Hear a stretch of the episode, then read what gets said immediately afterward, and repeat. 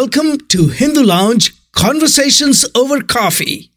Join hosts Ajay Shah and Utsav Chakrabarti as they talk to fascinating guests. Hindu Lounge Conversations Over Coffee is brought to you by Hindu Policy Research and Advocacy Collective, Hindu Pact, an initiative of World Hindu Council of America. Now, sit back, relax, take a sip of coffee or chai, and join the conversation. Namaste, everybody, and uh, welcome to a new version of uh, Hindu Lounge Conversations Over Coffee. And this is a new format we are trying. This is not Hindu Lounge. And uh, we have a guest today uh, who is going to discuss the book Hinduism in America How Hindu Dharma is Transforming the West. And with us, we have Jai Bansalji, who, along with Kalyan Vishwanathan, wrote this wonderful book, Hinduism in America, Hinduism and America, and how Hindu Dharma is transforming the West. So I'm going to bring in Jai Bansalji onto the camera. And today you will be missing, you all will be missing Ajay Shahji because he's not doing well.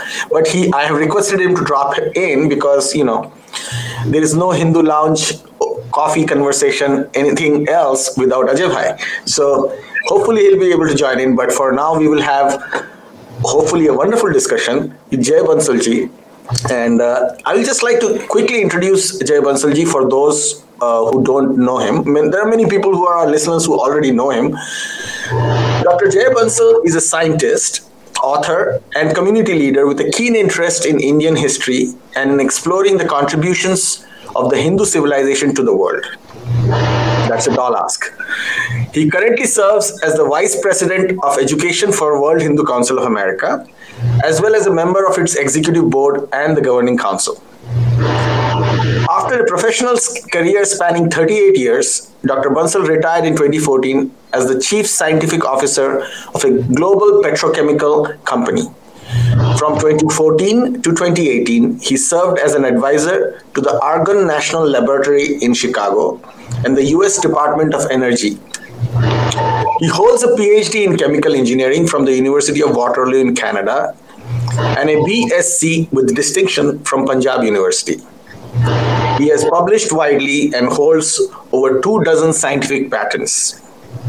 From my side, I need to add, he is one of the most astute observers of geopolitics and contributions of Hindu community in, in the history of mankind. So that's the part I added. Uh, so I'm going to welcome Jaiji. Namaste, Jaiji. You are on camera. Uh, namaste, Utsavji. So kind of you to uh, to introduce me that way, and of course, uh, uh, my hardik namaste to all your viewers, and uh, Ajayji namaste as well. Uh, I see you just dropped in. Uh, Ajayji, Ajayji uh, dropped in, and that makes this show complete because even though Ajayji ha- has lost his voice, his presence itself will make this very interesting. So, Jaiji, I wanted to, you know, introduce the audience to this wonderful book that you have written, uh, Hinduism and America, and how Ameri- how Hindu Dharma is transforming the West. So, you know, this this is a topic that is very fascinating because, you know, a lot of people around the world look at you know CEOs uh, of major companies and and and you know many successful Americans who are of Indian origin and Hindu origin. But I don't see an effort that has been made ever to document the history of uh, Hindu Dharma and America and how the two are intertwined. Uh, so, you know, I, I'm going to start off by asking some questions uh, and, uh, you know, j- just just go from there and and you can you know give your explanation. I'm going to ask follow up question and you know if you if there there are things that you would like to add that i'm missing out please feel free to uh, you know add. And ajay bhai, you are also most welcome to join in chime in. I know you will uh, anytime you want. So how did you how did you get inspired to write this? What what was it that made you think about the need for writing this book jaji Okay, so let me start with you know what I consider a forty thousand foot high view of what this book is about, and then I'll get into uh, the specifics of the question. So first of all, it's a, as you pointed out, it's a coffee table book. Uh, you know, a lot of text, but a lot of uh, pictures as well, which makes it a little bit easier for people to get into. Uh, it's about 200 pages. And it's a joint effort between uh, myself and my co-author Kalyan Vishwanath, uh, and uh, and and of course our two organizations, the World Hindu Council of America, which is uh, I'm part of, and then Kalyan Vishwanathji, who's uh, the president of Hindu University of America. So uh, that's just the high level, you know, what what what the book is. Now, really, the book is about the history of how Hindu thought actually came to the West in general, but in America in particular.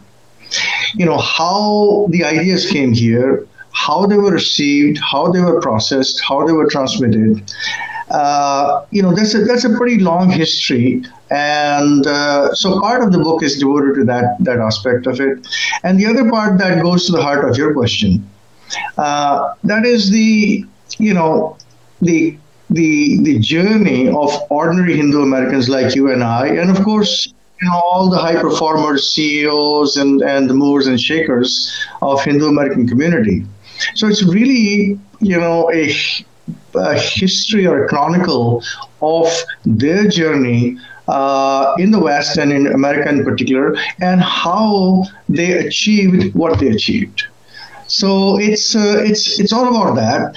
Um, now, as to how I got inspired, that is an interesting story. So, you know, the first generation immigrants, as you you know, Hindu Hindu immigrants or immigrants from India in general, uh, in America are about well, about 50, 55, you know, uh, years uh, in the, you know, here in this country. Uh, the Immigration Act of 1965 allowed uh, people with high, you know, technical degrees to, to be able to come here, and we started coming as students, and then then eventually settled here, and uh, you know, integrated ourselves into the society. So, you know, here we are sitting at a half century mark of that that journey and uh, now these, uh, you know, the, the pioneering um, uh, Hindu Americans are in their 70s, in early 80s, and they have accomplished tremendous, uh, you know, I mean, their accomplishments are really unparalleled in the history of any immigrant community. Um, so here's a story that needed to be told you know, it's a generation that has done wonderful work, and they are, you know, at the tail end of their, you know, careers, of course, but but lives as well.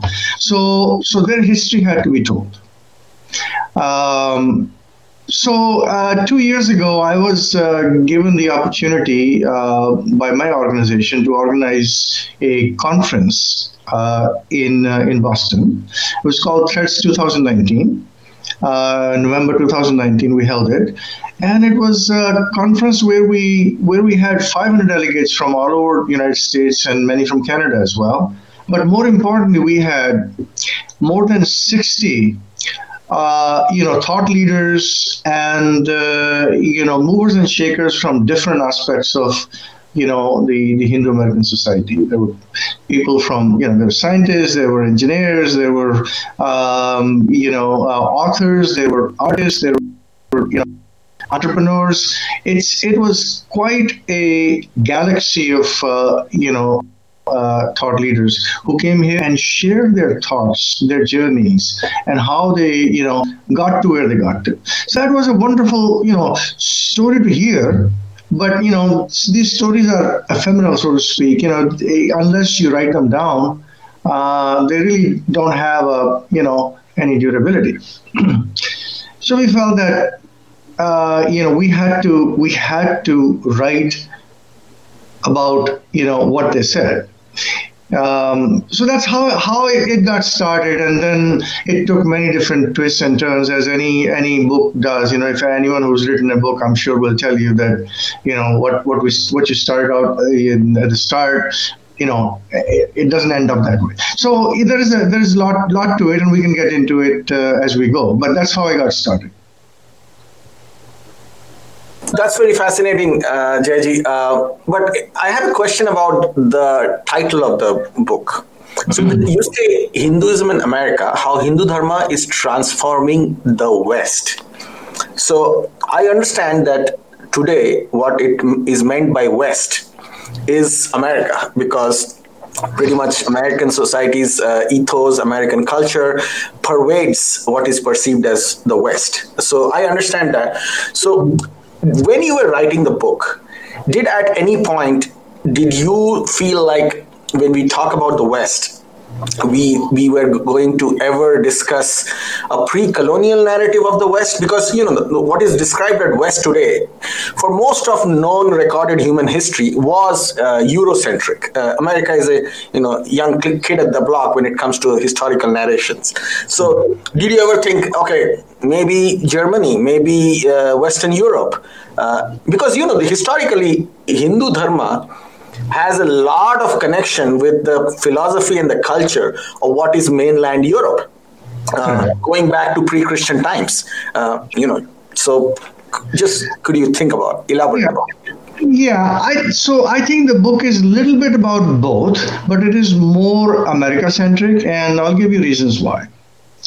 I think, uh, you know, uh, it is true that many of the Hindu ideas that came to America initially you know, they came through uh, through European colonizers.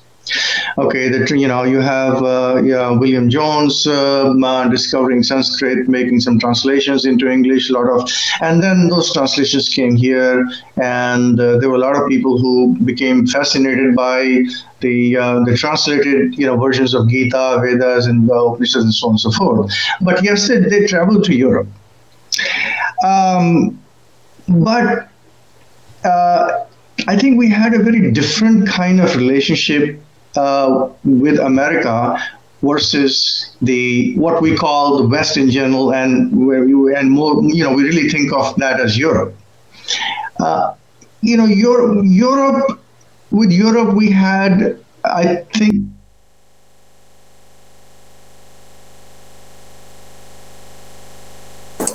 I think I think I lost Jaiji here a little bit. Uh, Jaiji's yeah. back. So, so I, I, lost you a little okay. bit, but please, uh, please uh, come back and uh, finish finish the thought.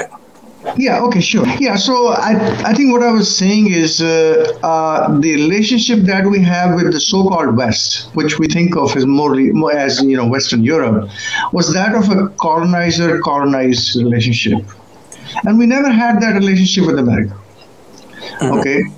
So, you know, uh, the history of our relationship with so-called West, Europe, I think that needs to be written. Uh, you know, there is a little bit of that here, but the problem is, you know, when that history is written, we have to really talk about the the you know colonizers' mentality and how they treated you know our civilizational history, because you see, they were they were quite frankly busy falsifying the, you know our civilizational history appropriating you know some of the uh, contributions that uh, you know uh, Hindu civilization had made to the world, uh, so that they could continue to fool us into believing that we were not uh, worthy of anything and continue to rule us. So we did not have that relationship with America. So it was much easier for me to focus on America and write about how our thought processes, uh, you know, transmitted here and how they were received. Um, the history of our relationship with Europe must be written. I think there are plenty of books there already, but I think there is more that can be done to explore that colonizer-colonized relationship. But that was not, you know, explored in any great details here. Okay, so you know, the book is very nicely illustrated. Uh, you know, there are beautiful uh, graphics in it. Uh, there, there's beautiful pictures of architecture. As a, as an architect, I always get gravitate towards uh, visual things, and uh, I love the fact that you have beautiful temple pictures and uh, you know historical artifact pictures. so, what's the audience that you are looking at? who who is the reader? Yeah, good question, uh, Utsavji. Um, my my belief is that the book should, because of the way it's you know put together, it should appeal to uh, you know audiences of all ages. Um, you know, people of my age, people of my generation, you know, first generation immigrants, I think they will find it fascinating because you know part of it is dedicated to their own their own journey their own history. I think uh, you know i mean uh, people like me are used to saying well we came here with you know eight dollars in our pocket and nothing else and look how you know uh, we did wonderful things. But you know uh, we keep forgetting that we actually brought you know our cultural heritage with us, which helped us tremendously in our journey. So, reading about that, I think that generation would be, uh, you know, would be very uh, fascinated by. Um, then we have the, you know, um, the families with, uh, you know, um, yeah, young children. Uh, I think they would be interested in it so that they can learn about not only the accomplishment of their you know of their ancestors of their fathers and uh, so you know the first generation immigrants but be able to talk to their children about uh, you know these these accomplishments. Um, and then I think the the youth should be interested to see you know um, what their what their pioneering generation did in this country uh, you know what their contributions are because you know let's face it um, most uh, most uh, next, you know, uh, children of next generation, they know us as, you know, parents, grandparents, uncles, and aunts, and, you know, doing our stuff, you know, doing some job. Uh, yeah, I may be an engineer, you may be an architect, but that's the extent to which they know about us.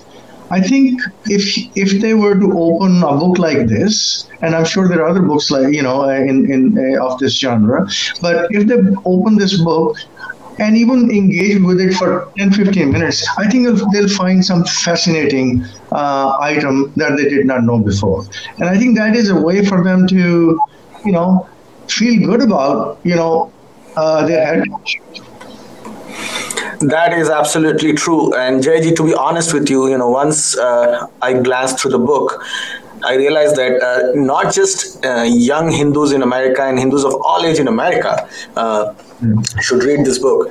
I would suggest that this book should be recommended to uh, PhD students in Jawaharlal Nehru University as well as in other major uh, institutions in India, especially liberal arts institutions in India, because I can guarantee you that 99% uh, of them will be found wanting to know even 10% of what's in this book. And they might be scholars in humanities in major universities in India, uh, especially humanities, I must uh, underline. So, Jaiji, I think the, your book is needed for people in India and the Indian subcontinent as well. Uh, you know, I'll tell you my personal story about how how I learned so many of the things that you write about in this book. So when I was a 12th class student, I, I was, you know, those days how students are in india you know they want to go to quizzes and stuff like that so i was at a national uh, level quiz competition in chennai I, I am from northern india i grew up in northern india so mm-hmm. i was there and for the first time in my life and this is a, a 12th grade student who has already studied chemistry and physics for at least five years mm-hmm. i learned that damascus steel you know the steel that historically mm-hmm. is famous for uh, being swords of all major kings and rulers and conquerors of the world was actually not from Damascus, but from metallurgists in India and I had never known that before. So, and I, and trust me, I was considered a good student and a student who was above. You know, I was representing my state in quizzes and stuff like that. So that tells you the level of knowledge about our Hindu traditions, Hindu science that most average Indians uh, lack, and and the fact that you have very succinctly and very beautifully uh, graphically portrayed these things in a quick, fast, uh, readable manner is is very impressive. So it's it's needed for people in India as well. I must say. So I have here Ajay Shah, who every week you see with me. Uh, actually, you see me with him every week. Uh, so Ajay has been patiently waiting, and uh, this is the longest he has waited on camera without having spoken anything. Uh, so, so Ajay, bhai, uh, welcome, join us. And, no, uh, Jaiji, this is Utsoda's opportunity because I I'm not going to respond but I, I, it's a really awesome book, fascinating book, very well written, very well presented. It's uh, just uh, absolutely um, a need of the hour and presentation that is just uh, you know just beyond words beautiful. Um, Jaiji, maybe I have a couple of questions, but I'd like to see if you can uh, go over some of the visuals that you have of the book, if you have them. Um, if not, I can just ask the questions. I, I you know, uh, just a couple of pictures if you have. Yeah. Yeah, actually, we can we can do that, uh, Ajay, and uh, then maybe uh, you might have some follow up questions. So, if uh, if you want to um, uh, put the next the second slide on for me, so, uh, Jaiji, you have to click on the second slide uh, so you, from your computer because the the slide is or Unless it's Ajayji who has the slide. No, no, it is Jaiji's slide. So I didn't upload. I, I, I, just now we see it. Now we see it. Oh, yeah. Okay, all right. Uh, all right, wonderful. So you know. Uh, people, you know, when when they look at uh, how the, the, the, subtitle, you know, how Hinduism or Hindu Dharma is transforming the West, I think they're somewhat taken aback um, so I, I, I, thought I would share with you a little bit about uh, how truly Hindu Dharma is been has been transforming the West and particularly America. So here is an article from uh, Newsweek. Uh, I think it's August 15, 2009, by Lisa Miller so she, uh, the, the, the title of the article is "We Are All Hindus Now," and it's been discussed in the press uh, quite a lot. And she makes the argument based on uh, a lot of lot of uh, objective evidence that uh, uh, you know Americans are thinking in their in, in their spiritual space they're thinking more like the hindus than the traditional you know religions they were born in so I'll, I'll just uh, give you two or three excerpts from that. So it says two thirds, this, these are excerpts from the article. It says two thirds of the Americans believe in multiple paths to spiritual truth. And that includes 37% of the evangelists. Now, that is a quintessential Hindu idea. It is non exclusive uh, view of the divine that is so close to the Hindu Dharma uh, and is not present in, in the Abrahamic faiths. So that is that is a monumental shift in the way uh, America is thinking of spirituality. Now, a third of them believe in life after death. They believe in reincarnation and the law of karma. in fact, you know, karma is a very you know uh, ubiquitous word that is part of now uh, English dictionary and certainly you know in American parlance on a daily basis. Um, the increase in popularity of uh, movements like yoga, meditation, even Ayurvedic health, you know, uh, healthcare, uh, veganism, and meatless products is visible to anyone. Yeah, they, you know, in some cases uh, they may be small, but yoga is not. Meditation is not. I mean, yoga is a global uh, 85, 86 billion uh, dollar industry. Okay, out of which uh, 18 or 20 billion is used on only on uh, on you know uh, yoga attire. Uh, so so it's it's by no means a small small movement and that is all you know rooted very deeply in uh, in the Hindu tradition. It is not an American tradition by any stretch of the imagination. Um, now, did you know that more than a third of Americans cremate their dead? and that was uh, that's up from six percent in mid seventies. So you know, and these are just few of the things. There are many, many more. But uh, uh, so you know, here we have it um, very clearly uh, that uh, Hindu thought. You know, whether you believe it or not, but Hindu thought is truly transforming the West. Now, of course, they're not. You know, they're not converting to Hindu uh, dharma, and and we don't don't really, you know, we're not a proselytizing, uh, you know, faith, but it is changing the way people think of divine, people think of life, and so on and so forth. So that's that's something I just wanted to share. I hope. Uh, JD, you know, just wanted to quickly add something to the last point you said. You know, of all the points that you mentioned, it's very important for our audience to understand that soteriology or the or the study of uh, uh, what happens after death is one of the most important aspects of all global religions. In fact, sometimes it is more important than what what you do, you know, theology and epistemology, which you practice during living, because a lot of religions, especially the Judeo-Christian and Islamic religions, are geared towards what happens after death. And in all Judeo-Christian and Islamic faith, what happens after death is really null and void if you lose your physical body. Because all their soteriology is based on the idea that your body will be revived in an afterlife after some form of a judgment.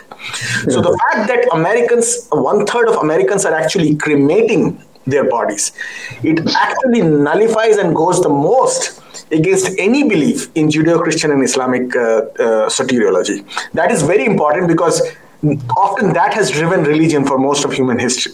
So I just wanted to put that in for the audience to understand. Yeah, yeah. Thanks, thanks for clarifying that. I mean, very, very important point. Uh, uh, so let me, uh, you know, the other thing I just want to share with you are some quotes from famous. Uh, famous people who are you know Western people. I I purposely made sure that you know we actually include quotes from a variety of Western thought leaders uh, in the book.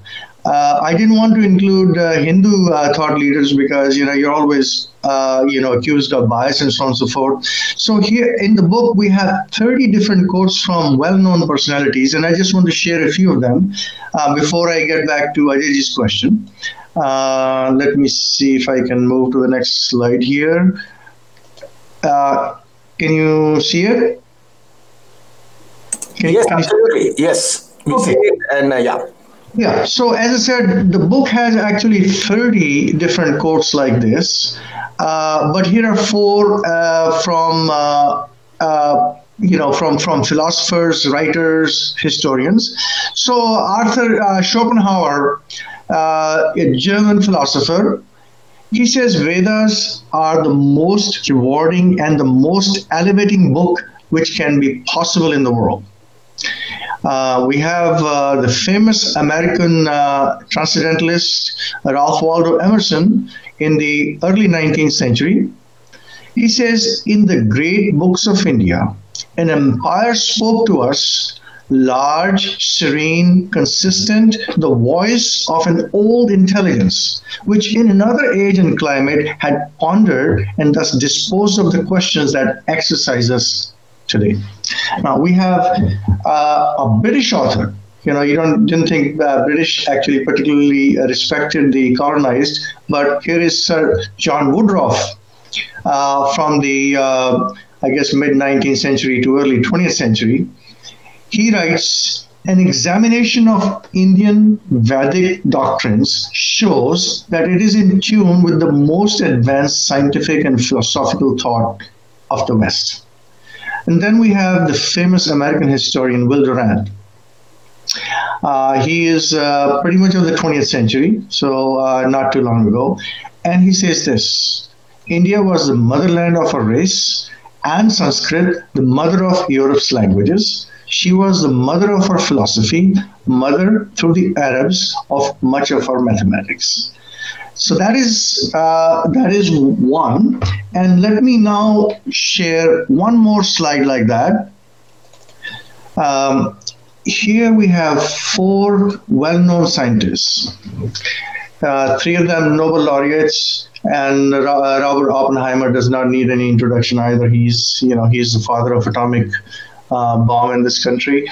So uh, Erwin Schrödinger he's the uh, he's considered the father of quantum physics, and he is a Nobel laureate in 1933. He says most of my ideas and theories are heavily influenced by Vedanta. Um, then we have Niels Bohr. He's also a Nobel laureate, 1922. He says, I go to the Upanishads to ask questions. Then we have Heisenberg. Uh, you know, everyone knows about Heisenberg effect. He's a Nobel laureate 1932. And he says, after the conversations about Indian philosophy, some of the ideas of quantum physics that had seemed so crazy suddenly made more sense. And then, of course, Robert uh, Oppenheimer says, access to the Vedas is the greatest privilege this century may claim over all previous centuries. So, you know, when you look at you know where we are today uh, you know how some how you know hindu ideas are uh, sometimes uh, um, you know not given uh, respect in the in the media and and actually there is a lot of what we call hindu phobia and so on and so forth. Um, you know that is a relatively new phenomenon. There was at you know at some point in time and over a long period of time a lot of thought leaders who thought very very highly of uh, you know the hindu civilization contributions so I'll stop there. Already, I forgot your uh, the gist of your questions. If you wouldn't mind repeating it. Uh, uh, you, I, I cannot hear you. Sorry. Ajay, your sound is. Uh, yeah, I was on mute. Uh, so can you can hear me now? Yes. Okay. Um, no, Jaiji, I did not uh, ask a question yet. My only question was uh, I do have the book. Actually, uh, as you can see, um, uh, waiting to be displayed and i didn't know if you wanted to kind of show some highlights from the book it's already it's here so uh, if you wanted to point to a particular page uh, like for example this is a page of key pillars of hindu dharma and some of the other pages as we said in the beginning it's it's beautifully laid out. It's and uh, you know uh, right for all age groups. So Jaiji, any particular page you want to kind of show people to give the highlights? Yeah, so if you would uh, um, go to the page where we talk about uh, reverence for knowledge, um, I think a lot of lot of people would be fascinated by you know uh, what's there. Let me see if I can find the page number for you quickly. page number, I can quickly go there. I know, I know. It's uh, um, Yes. I, while you're doing that, I just want to give people a flavor of the book. Here are the basic concepts of Hindu Dharma, like reincarnation, uh, moksha, Ishwar, or personal deity, the Hindu family system, and you can can see it's very beautiful uh, images about collective decision making, social safety net, uh, transmission of traditional values, uh, intergenerational symbiosis in action. Um, you know, some 16 samskars are of the uh, Hindu life and uh, depicted pictorially, every one of them, as you can see here. And actually, Ajay, I had a question for Jaiji, and, because Jaiji wrote the book, he probably has a better answer than most of us uh, would have. So, Jaiji, you know, whenever we look and st- study the historical commentary on Hindu Dharma, mm-hmm. uh, we see that there are overwhelming number of people who are of science background science medicine you know people people who would tend to be more rational, I must say, uh, that have a, that have a very positive opinion and wonderful things to say about Hindu Dharma, not just in the field of science, but as you can see in the Veda, in, in the Vedas and the Bhagavad Gita and the Vedanta, so in the field of philosophy as well. Not as much from the field of literature, and yeah. certainly not as much from the field of uh, sociology, anthropology, and and and uh, geopolitics. So you know since you worked on this so much and you put so much effort into it what how do you see and how do you explain that yeah, it's a, actually a very interesting question, uh, Utsavji. Uh, and I, you know, I, I'm not sure if I have the right answer, but I, will give you uh, what I think is the, uh, you know, is potentially a reason. Um, you know, if you if you go to the early parts of, uh, let's say, the uh, you know uh, late 18th century, you know, after um, you know uh, William Jones discovered uh, you know Sanskrit, and there was there was a lot of appreciation for uh, you know for Indian civilization contributions, even in the you know what we consider humanities or social you know social sciences. However, it changed uh, tremendously because of uh, you know certain what I would consider racial, com- you know, uh, complex that I think uh, you know uh, Europe has harbored for a long period of time. Um, I, you know, they they started. You know, particularly in Germany. See, Germany, you may you may know that in the you know 19, you know up to the almost late 19th century was actually not a country. They were, you know, a bunch of tribes, warring tribes, and they were looking to find a, a way to form a nation and they were looking for a national national identity so you know they at some point along the way they discovered uh, mahabharat and they started associating themselves with the heroes of mahabharat particularly kauravas and uh, so they appropriated our uh, you know identity and this whole business of uh, you know German Indology came into being, where they uh, you know basically said you know we are the superior race. This history is written about us, and uh, you know the people, uh, the so-called Aryans who went to India, they they got mixed with the local people. Yeah, so so they, you know, the whole idea of German or Indology, Western Indology in particular, was to put down the Indian civilizational contributions, the entire history. Um, part of it was because of their racial complexes, but part of it was also because the need to justify the colonial rule, the British colonial rule. So uh, I think that's how the the thinking in the humanities, the Western humanities, uh, got colored tremendously against the Hindu civilization. Um, whereas the scientists, I think, as you pointed out, they have a slightly more rational perspective. Although even there, uh, a lot of our contributions got appropriated and uh, you know mis uh, you know attributed to uh, to to to Western uh, you know scientists and so on and so forth. But scientists in general, I think, had a more shall we say even-handed view of uh, of our of our contributions. So that that would be my explanation. There may be others. Um, you know, I, I won't consider myself an expert in the field. so, Jaiji, uh, I have a slightly different uh, stream of questions. A couple of them, or maybe three. Uh, one is that you know, in if you look at the American history uh, since the arrival of the Europeans, and the way America was established. Um, and if you look at the American uh, textbooks that are, you know, in elementary school and middle school and all that, you'll see that, and, and also, you know, uh, some of the scholarly work, it would say that America was built on uh, Protestant work ethics and puritanical values. And uh, here we are saying that you know Hindus have made this enormous contribution and all that. How do, so so assuming that you know there is a confluence of both how hmm. do the how do the protestant work ethics and puritanical values kind of come together with the hindu uh, you know uh, hindu philosophy hindu ethics hindu ethos that they bring to america um, yeah, I have to I have to think a little bit about that. Uh, I think that's a very deep question. Uh, you know, the the uh, you know the the thought process of from from you know uh, Hindu philosophy that they, that the Americans have absorbed, they are also I mean you know majority of uh, uh, Americans as you know are Protestants, so they, they you know many of them have actually adopted the uh, you know uh, Hindu philosophy. Um, but I don't know. I mean, you know, I, I really can't answer that question offline. I would have to think a little bit more about that. Okay. Well, that gives us an idea of a next show, I guess, or one of the future shows.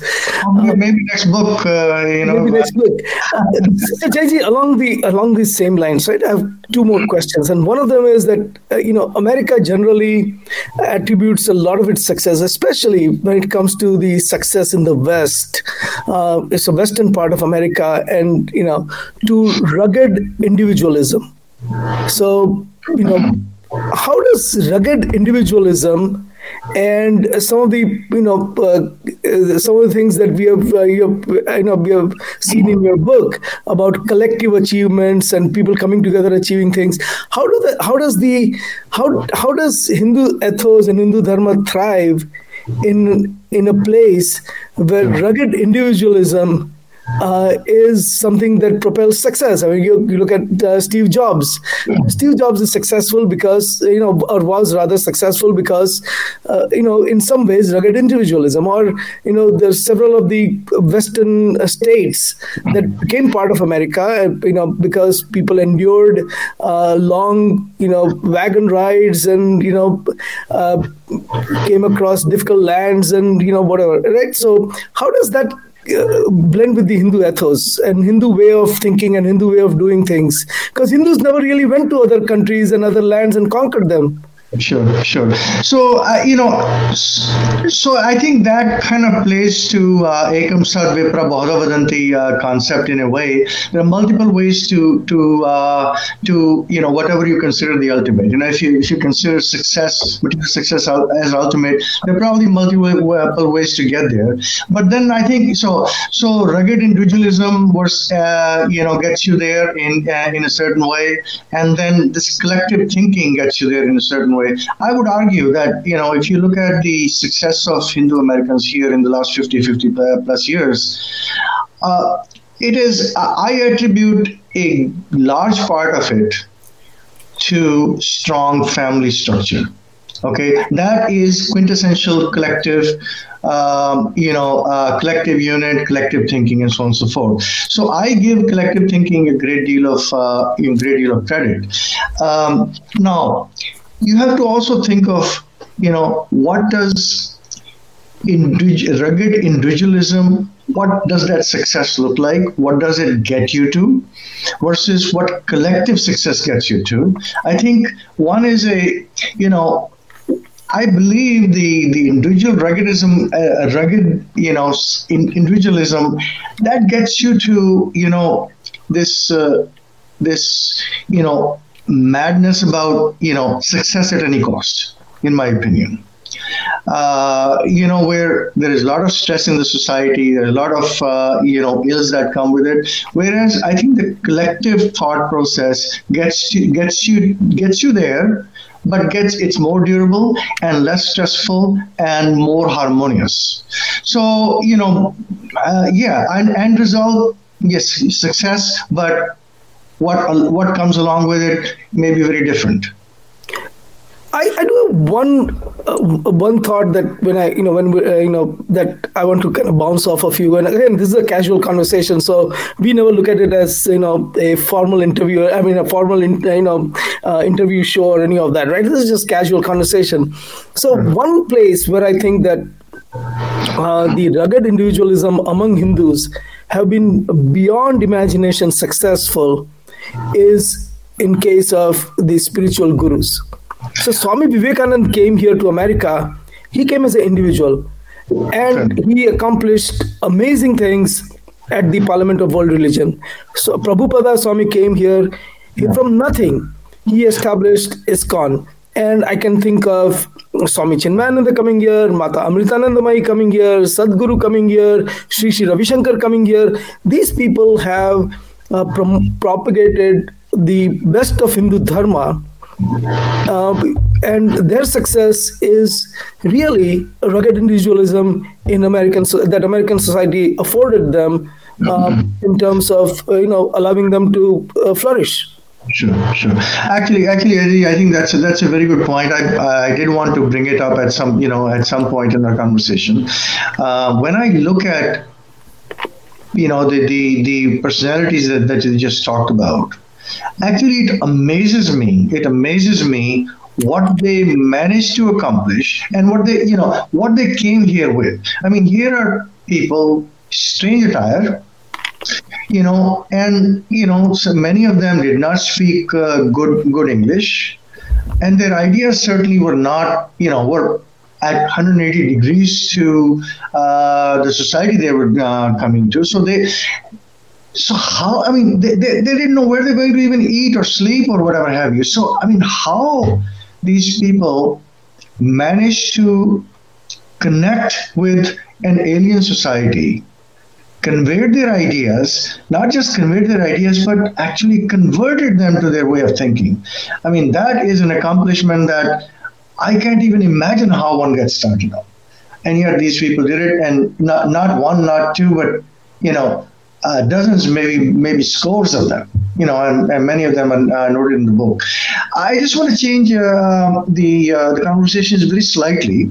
Uh, so first of all, if you wouldn't mind uh, showing page 30, 31 of the book, it's about our education system. so yeah, it's I think one after one after that maybe. if you could just scroll it uh, a little further. Yeah.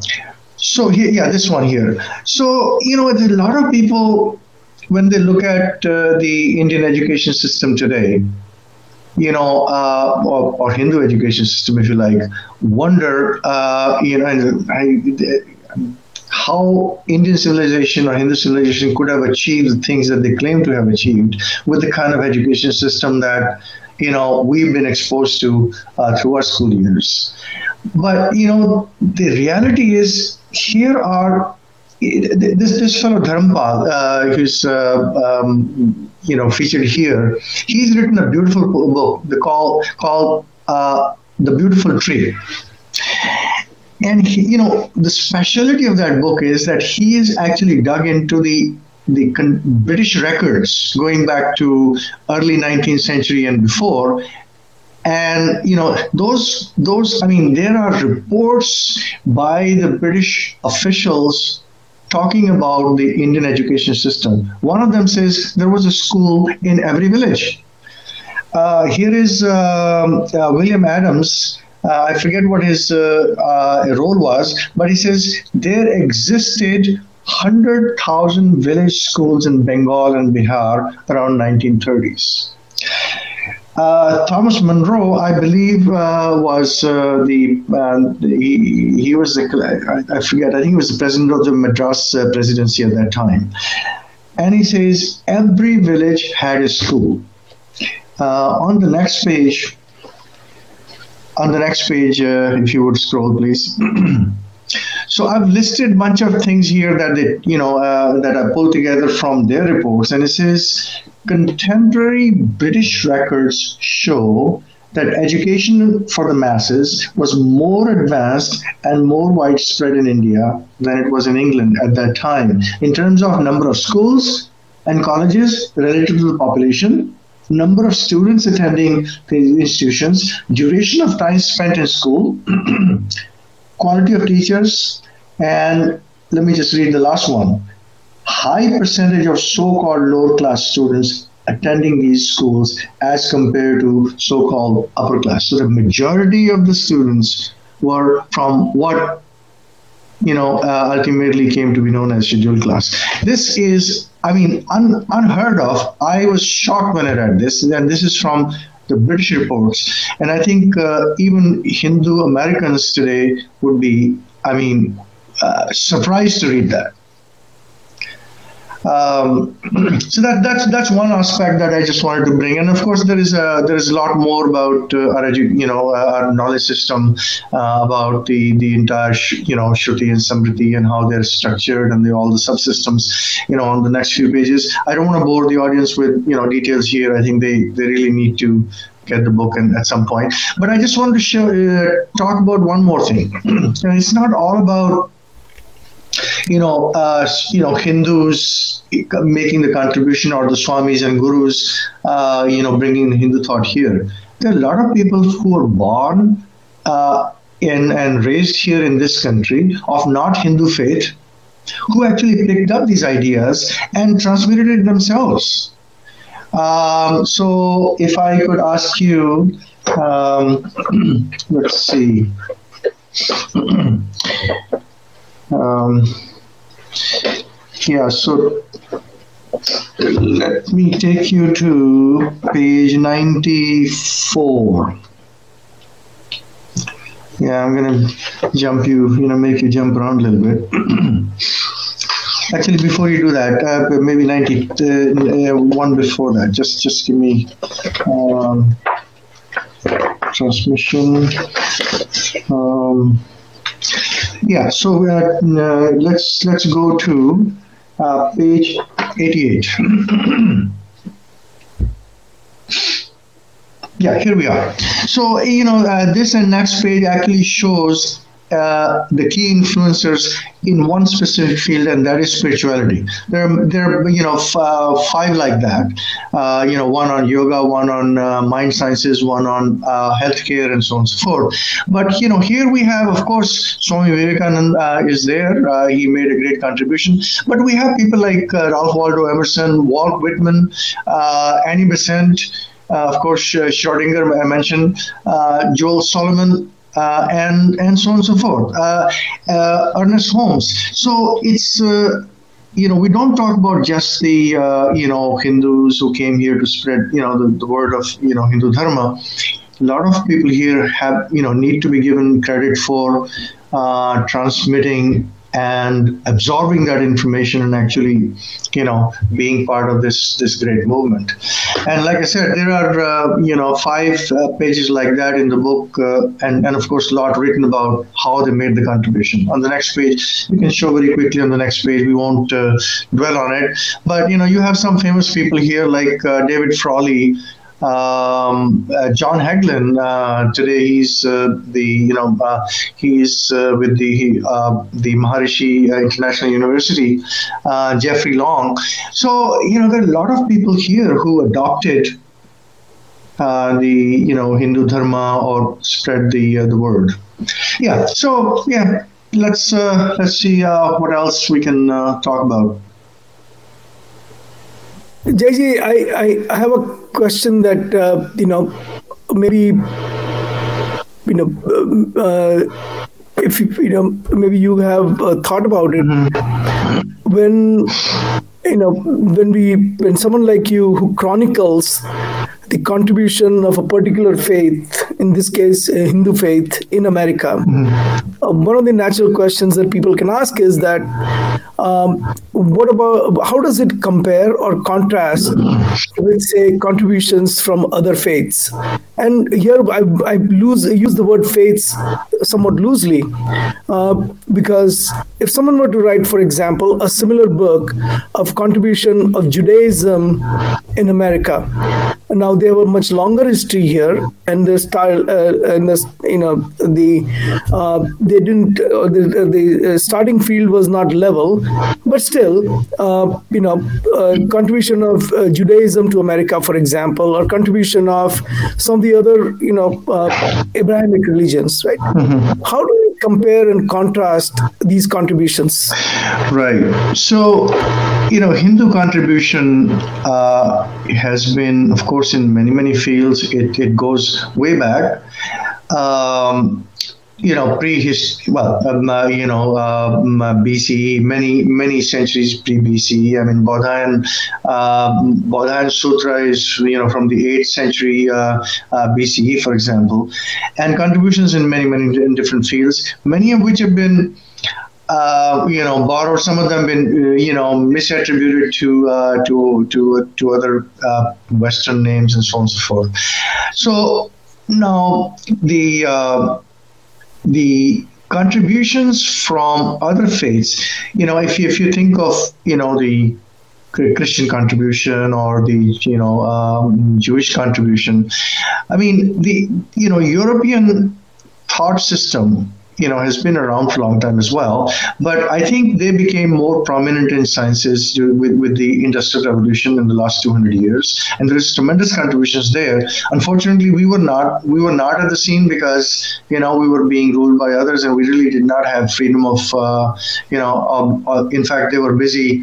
Uh, many of them were busy destroying our uh, systems. So we were not able to participate in the industrial revolution, so our contributions in that arena uh, have been stressed as a result of that. But of course, you know, when you look at uh, Hindu Americans today making uh, contributions to all those fields, they're second to none. No, uh, uh, so my question was specifically towards, uh, say, for example, uh, only specific to contributions uh, uh, towards America and making of America. So, for example, how would you contrast? what I meant to ask was, how do you compare and contrast, say, for example, the contribution of Judaism, people following Judaism people following Hindu Dharma, people following Protestantism and Catholicism, uh, to uh, the you know to making America what it is today? Okay. Well, so I mean, uh, uh look, uh, you know, Hindus have been here in relatively small numbers and for a relatively small period of time.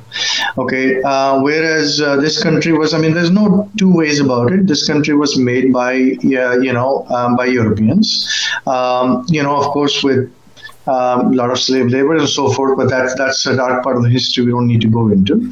Um, they've been at it for you know 300, 400 years, uh, whereas our contribution is uh, over a relatively small period of time. So if you if you just want to talk about quantitative um, contribution, yeah, we, we cannot we cannot compare the two. Uh, but if you look at the quality of contribution, you know, if you look at the, the, the, the level at, at which we're contributing, given our numbers, given our time, I think I would I would put it next to any. I mean, um, uh, it, there's there's no um, uh, we have nothing to be uh, nothing to be embarrassed about at all. Our contributions are at par or you know um, way outsized to our numbers. Yeah, and, and Jaiji, thank yeah, you. Exactly. So Jaiji, that's the part. I think Ajayji, what Jaiji really highlighted is that given the proportion of the population that Hindus have in in the American continent, and given the short period of history that Hindu Dharma has been introduced to the American mind. Uh, I think that the contribution is unparalleled in, in that way. And I think that's very well put, Jaiji. Yeah, thank you. Um, and uh, so that, that was actually my last question, Utsada. Well, uh, the most important part here, Jaiji, how do people get the book? Can you please tell us because this is something that everybody should have uh, in their coffee Yeah, so I, you know, we certainly would like, uh, you know, um, I think Ved Nandaji is, a, you know, he's a, uh, a, community, you know, well-known community leader. I think if I could read a brief quote from him, I mean, he's written a pretty, uh, pretty nice uh, testimonial for the book. But uh, one, one sentence from him, he says, "This book should adorn every Hindu American's coffee table." I think, obviously, you know, as as being part of uh, writing this book, I would, you know, I would certainly uh, agree with that. Um, but the issue is that uh, uh, the publisher uh, Garuda Prakashan, you know, is uh, is in India. The book was actually, pub, you know, printed in uh, India. Garuda Prakashan is having some issue with, uh, you know, some some negotiations with Amazon right now. The book is actually listed on Amazon India, but you know that's no that's no comfort to anyone you know who's listening here. Uh, so what they have said is, in the meantime, well, first of all, you can order. Let, let me uh, let me display the um, uh, the page where you know the information is available. Uh, can you see it? Yes.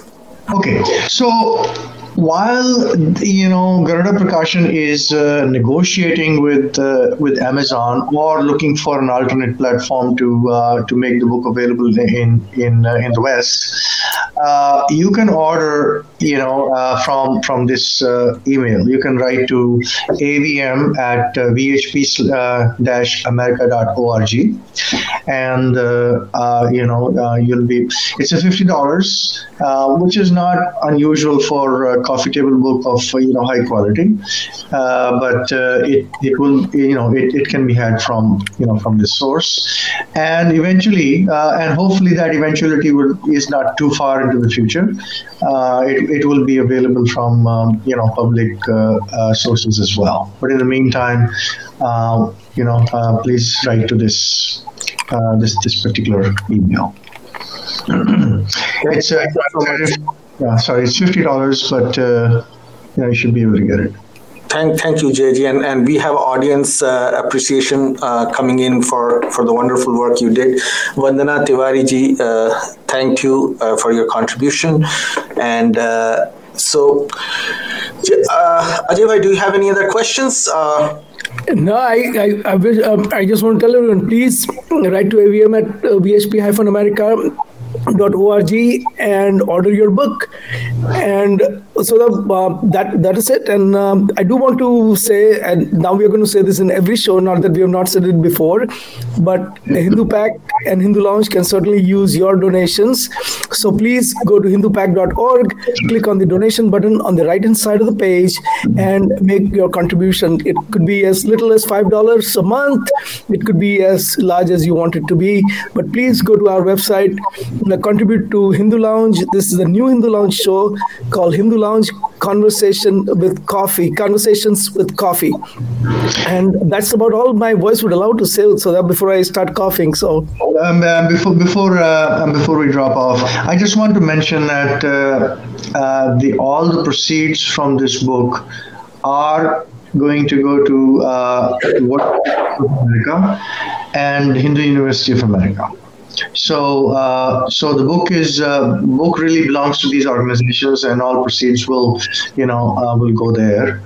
Um, none, uh, nothing to the authors. We're not, you know, we've we basically, you know, written off our uh, rights to to these organizations. Just, just something your uh, viewers might want to know. Thank, thank you so much. Thank you so much, Jaiji. And uh, just uh, before we leave, uh, you can look at our content, what we do at Hindu Pact at uh, at the rate Hindu Pact on Twitter. Please follow us. We uh, we are very active on every issue, every aspect of what Hindus in America think about, what they face, what they deal with, how we uh, counter it. And just visit our Twitter account, follow us. there's a lot going on, and we will be also talking about this book on our Twitter account. We will give a link to it uh, as as uh, as it appears in American market. For now, we are going to give the link to the order, the email address for the order. Thank you so much. So the one, one reminder, uh, you're still doing Hindu Lounge number 100, right? we are going to do Hindu Lounge number 100 uh, in the next, uh, whenever Ajay Bhai is able to speak uh, um, and his voice is back. Uh, not that he, he doesn't have a voice, but you know, in a more uh, realistic, practical way. Uh, so we'll see you soon and uh, keep following us, keep supporting us. We are here because of you. So thank you so much. And thank you, Jaiji. Keep keep at it. This is great. We want more stuff from you. Thank you. Oh, thank you. My pleasure. Thank you so much. Namaste. Namaste.